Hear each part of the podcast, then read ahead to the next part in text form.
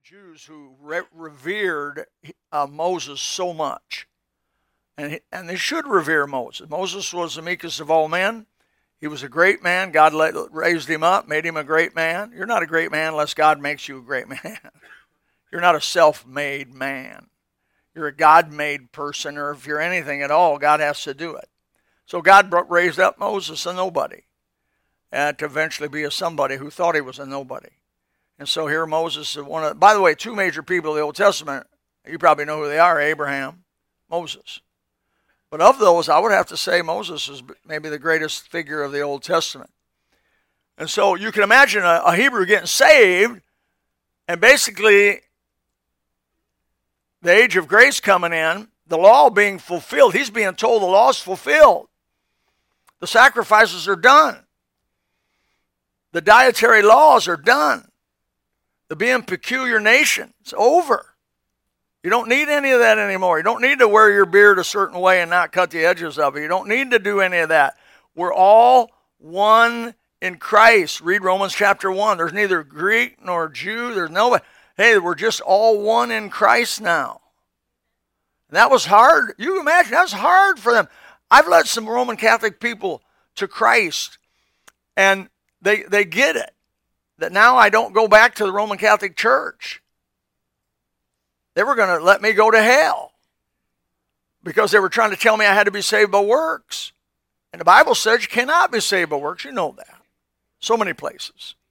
You're saved by faith or you're not saved at all. You're saved by grace or you're not saved at all. So by grace am I saved through faith, that not of myself is a gift of God, not of works lest any man should boast. There's going to be no bragging in heaven. Why? Because we're not saved by works. If we were saved by works, there'd be a bunch of bragging going on. You know, it'd be like it'd be like Brady and the Brady Bunch. It'd be like Tampa Bay. Tom, never mind. But anyway, uh, it, it, you know, I'd be like, like, woo, we did it, we did it. You're not going to heaven and say we did it. We're going to say you're going to go say Jesus paid it all, all to Him I owe. Sin left a crimson stain, but he washed me white as snow. Ooh, I'm happy today. I'm happy. Happy to be saved today. Hmm. Okay, so here we go. We're going to, in the section here, we go back to Hebrews. Oh, Hebrews chapter 10, Hebrews chapter 11, of course, is the Hall of Fame, the Hall of Faith. And then Hebrews chapter 12 talks about as children were chastised. Now, that part we haven't been over. That's the first 13 verses. Nobody in this room as a born again believer, uh, escapes chastisement. To whom, lo- the, whom the Lord loveth, he chasteneth, and scourgeth every son he receiveth. You look up the words. You look up the words. See, tell me how you're going to get it. You're going to get it. Oh, my wife, when I dated her, I, I asked her, we tried to talk.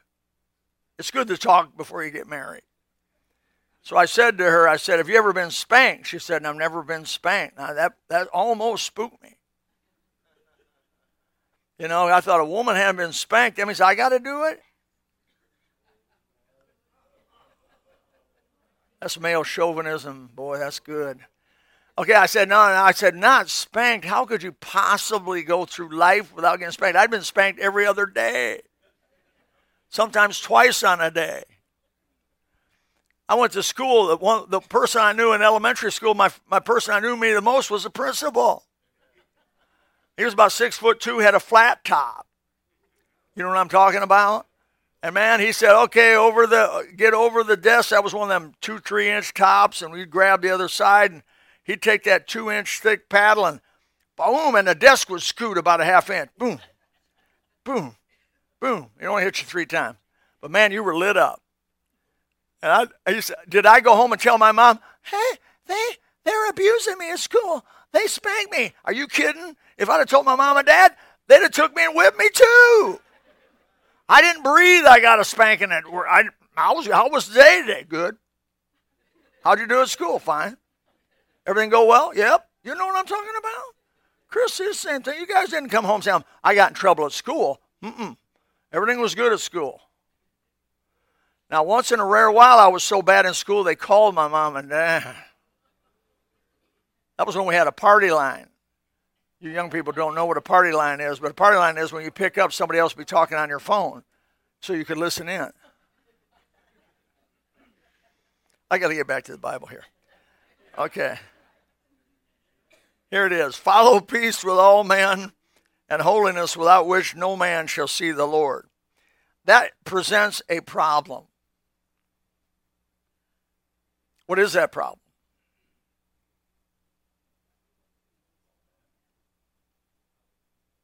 Where do you get holiness? It's got to be imputed. Holiness, there's none righteous, no, not one. There's none understanding, none that seeketh after God, all gone astray.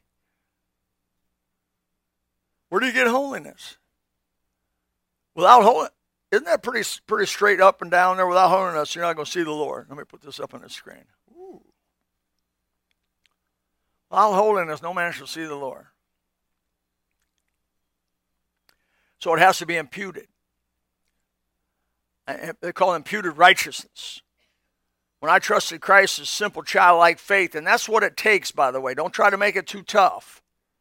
Bible says uh, Bob says a lot of good stuff. Says if you believe, right? Believe. Believe. I believe, help thou my unbelief. I believe Jesus is the Christ, the Son of the living God. That was enough for Peter. Now, he hadn't been crucified yet, so you have to add on to that. I believe Christ, the Son of the living God, that died, buried, and resurrected. You cannot be saved.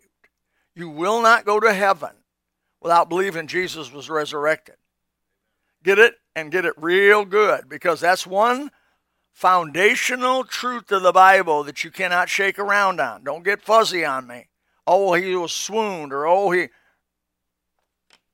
No, he died. He is dead.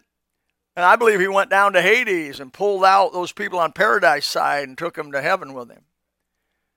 And uh, he preached to the other ones, by the way, that were there. But anyway, He's resurrected, physically, visibly, bodily resurrected. Y'all believe that today? Say amen. I hope you say that when, when you see Jesus. I believed you were resurrected. I believe it. So resurrection is important. You got to know that. And when you believe that, God births you. That's called the new birth, right? Being born again. You're not being born again. So, what is the new birth? Part of the new birth is receiving the Holy Spirit. If you don't receive the Holy Spirit, you're not of God. Romans chapter 8. He that not the Spirit of God is none of his. So you have to have the Spirit of God. So you get birth, it gives you the Spirit of God, and guess who the Spirit of God is? God. Who's holy? God. So God comes in me in pure holiness. And then he begins to try to make me like him, right? I, that's my life. What is my whole life made up of is becoming more like Jesus. More like Jesus would I be, more of his love and mercy see. If that isn't a verse, it should have been. But uh, it, it I, and, and so I become so if I claim any holiness, God gave it to me. Now, I got to want to be, be holy, for I'm holy is a, both a Levitical, that's in Leviticus, and it's reiterated again in Peter. So it's both Old Testament, New Testament, because no man see the Lord unless he's right here. Holiness without which no man shall see the Lord. I want to see him. So what about verse 15? Looking. Looking is a continual, con- constant, present, linear. Keep at it. Looking diligently lest any man fail of the grace of God. That means you can. It wouldn't warn you if it's not possible. Now, I'm not talking about losing your salvation. I don't think that's possible. I've looked at that real hard, real long, without any motivation either direction, and I can. I mean, you may be convinced otherwise, and and, and it'll be fine. It's fine with me. You believe you lose salvation. I'm not really have a problem with that because you're not going to be able to. So anyway, it's okay. But you, if it makes you live more holy, I hope it does. But I don't, don't think it does. I don't think it does. But if you think it does, well, God bless you, do it. But I just looked at it as carefully as I know how to look at it, and I believe once saved, always saved. That doesn't give you a license to sin, or you're not saved. People that are born from above don't want to sin, really, But once in a while, do you act ugly? It's Valentine's Day. I act ugly sometimes. My wife's not in here. She's teaching Sunday school. Glory to God. Oh.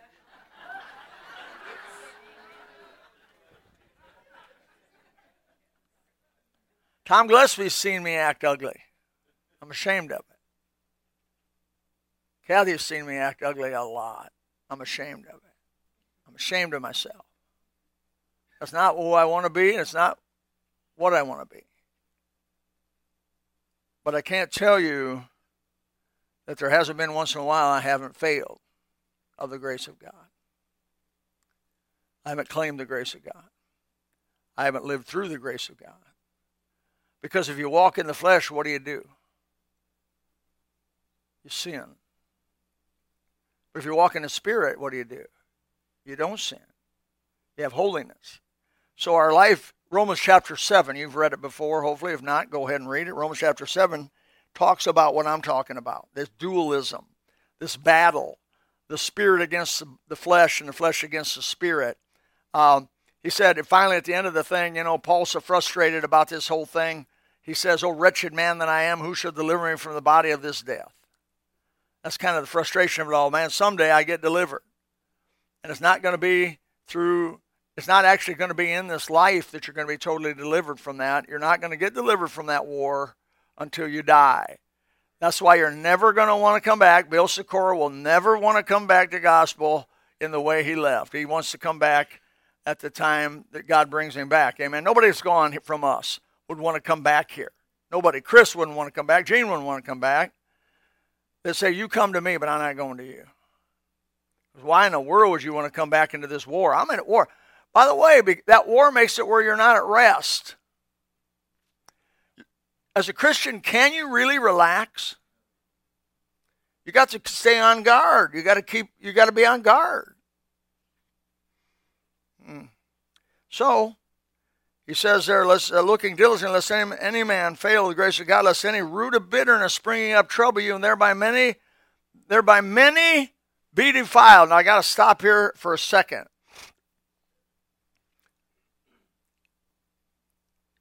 Maybe the most destructive and common sin among born again believers is this thing called root of bitterness. You'll hear a lot of preaching on it.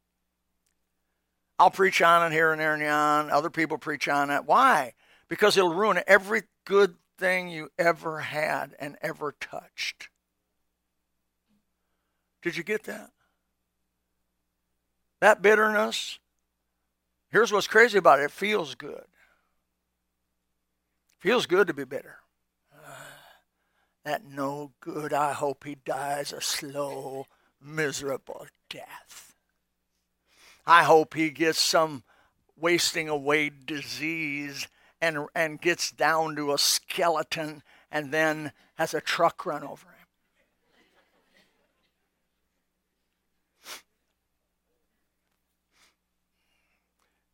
I can unequivocally tell you uh, divorce, number one cause of divorce, number one bitterness. Number one, immorality is bad, but immorality often leads to bitterness. Unfaithfulness of a mate does what to the other mate? Makes her bitter. Actual unfaithfulness doesn't really change anything other than they betrayed their promise, and that's bad. No, that's bad. But if when you get bitter is what's the coup de grace. It's the denouement. It's the end of the story. It's, it's when, if you get bitter, there's no hope anymore. What is bitterness? It's unforgiving spirit. So, how do you overcome bitterness? Forgive. Oh, that's easy to say. It's a whole lot harder to do. But it's not so hard to do if you keep, if you remember how much you've been forgiven. The problem with us is we want to think about how much we've been forgiven about a minute and we want to think about how much people have wronged us the rest of the time. But the truth is, you need to spend a whole bunch of time thinking how much you've been forgiven. And that'll give you a spirit of gratitude. And then that'll undo and diffuse the bitterness. And I got to stop. There's a lot of good stuff there, but he says, if you if you're bitter, you'll never keep the damage to yourself. There's collateral damage. There's always collateral damage with bitterness. Bitterness will affect your family, it'll affect your neighbors, it'll affect the people you work with, it'll affect your church. A lot of divisions in churches simply are just uh, uh, outpouring of bitterness. It's just people are bitter and never got over it, and they go to church and they're bitter, and people do something to them at church. Remember, bitterness is is transgress. It's it's uh, it transfers, transfers. Example: A person's married, gets bitter at their spouse, and they get divorced. They find a new person that they have nothing against because they don't know them. And so they're happy with him. They said, I've been happier with you than I've ever been with any man. So this woman marries another man. She's so happy. Problem is, she don't know him. But about 10 years from there, she divorces that guy because he's a no good, low life, bottom feeding scum. Is that good enough? Uh, and he's got all these rotten, no good problems. Why did what ruined that second marriage was the first marriage. She never got over the bitterness on the first marriage. She just carried it bitterness, that spirit of bitterness over to the second marriage, and that second marriage, it's, it, it, it'll defile. Look at that. Many be defiled. Well, if, if, if, if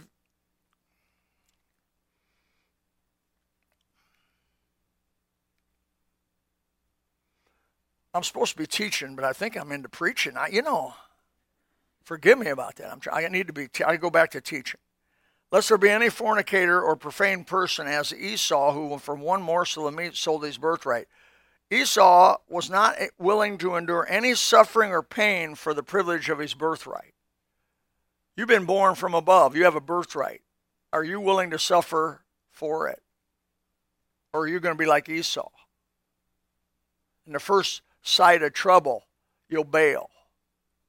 The first sight of suffering, you bail. I'm willing to suffer as a Christian, are you? Bible says, endure hardness as a good soldier, Jesus Christ. I believe it's 2 Timothy chapter 2, verse 3. Endure hardness. That's a tough word. You look it up. I, I think we got some hard things as born again believers facing us. We got some hard things already. Many of you have already been through hard things because of Jesus and because of salvation. And I've lost jobs for being a Christian.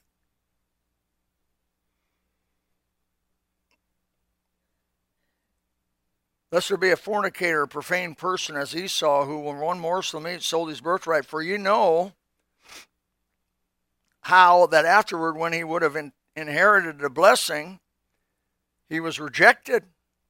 For he found no place of repentance, though he sought it carefully with tears. I have in my notes here certain things you cannot undo. I would love to be able to undo certain things in my life. God don't let you go back. You don't get to go back. Some of you people have been divorced a couple times, three times, maybe four times. You get born again along the way somewhere in that mix.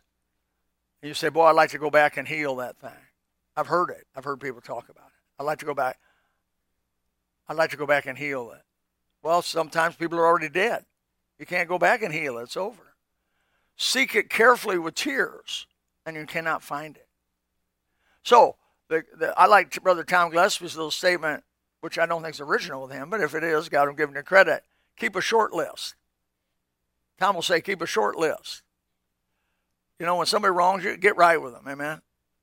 I got upset with Ritter's uh, office and made money crazy in there.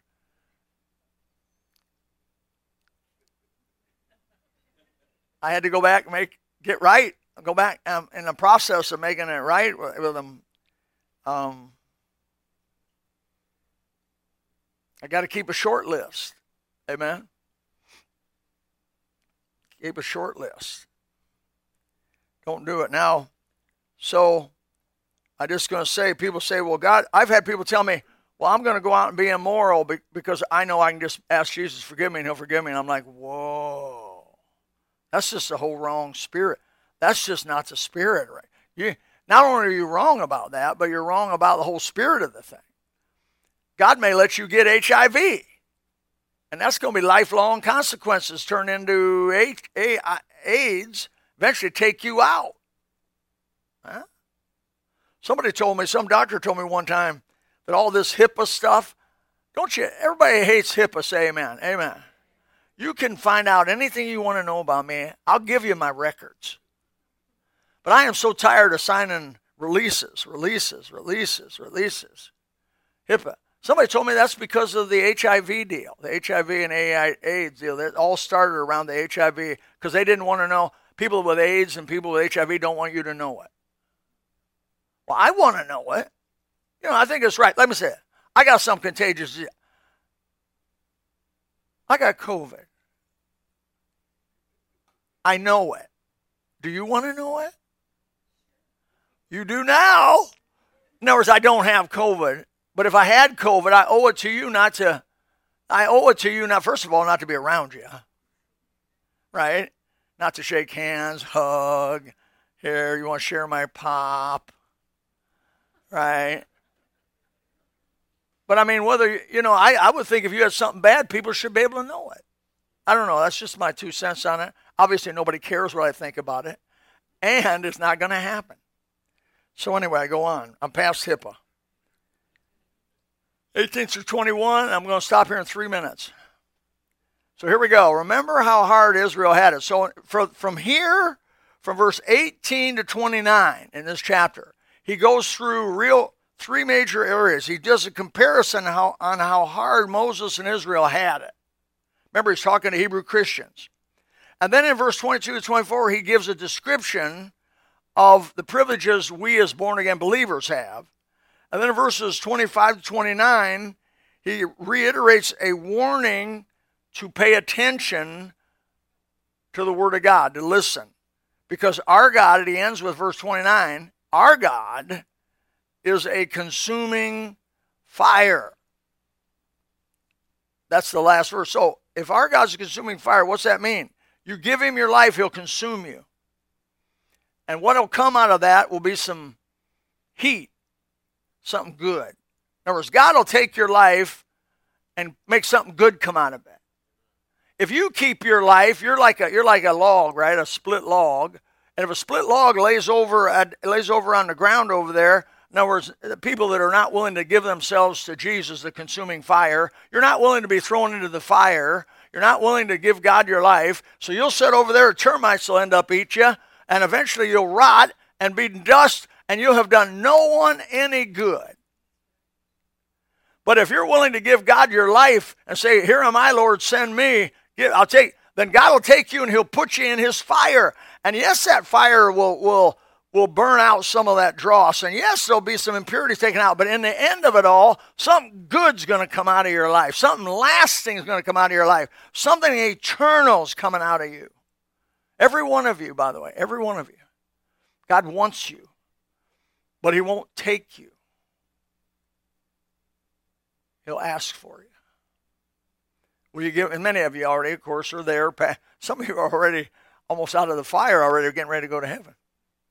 You've given your life to Him. So that's where we're at on chapter 12. And uh, now in chapter 13 next week. How'd you like how fast I did in the last verses? I didn't want to, but I got to do it. Uh, chapter 13 next week, and I will be teaching next week again, Lord willing. It'll be good. I hope you come. Why? Because the Bible's good. I put a sign out years ago called Preaching Knock Your Socks Off. Dr. Wendell Heller, Dr. Wendell Heller came to me. He's such a gentleman. And Wendell said, You know, you know, preacher, I, I think that's a little egotistical. I said, Really? He said, That just that's just a little egotistical. He said, That bothers me. I said, It does. I said, But preacher, look at it this way. You preach the Bible. He said, I preach the Bible my whole life. I said, Is there anything in the world that'll knock your socks off more than the Bible? He said, No. I said, That's what I'm saying. Preaching. I could put on their Bible preaching. Or I could put on preaching that'll knock your socks off because they're both true. Preach the Bible, it'll knock your socks off. Bible preaching will knock your socks off. Either way you put it. So anyway, I waited till he moved up to Sarasota and I put it back out there.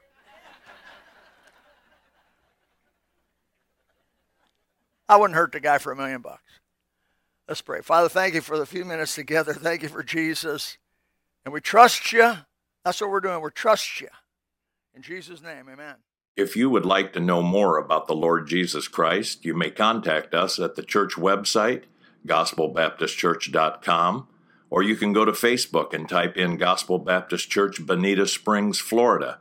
Also, you could call the church office at 239 947 1285.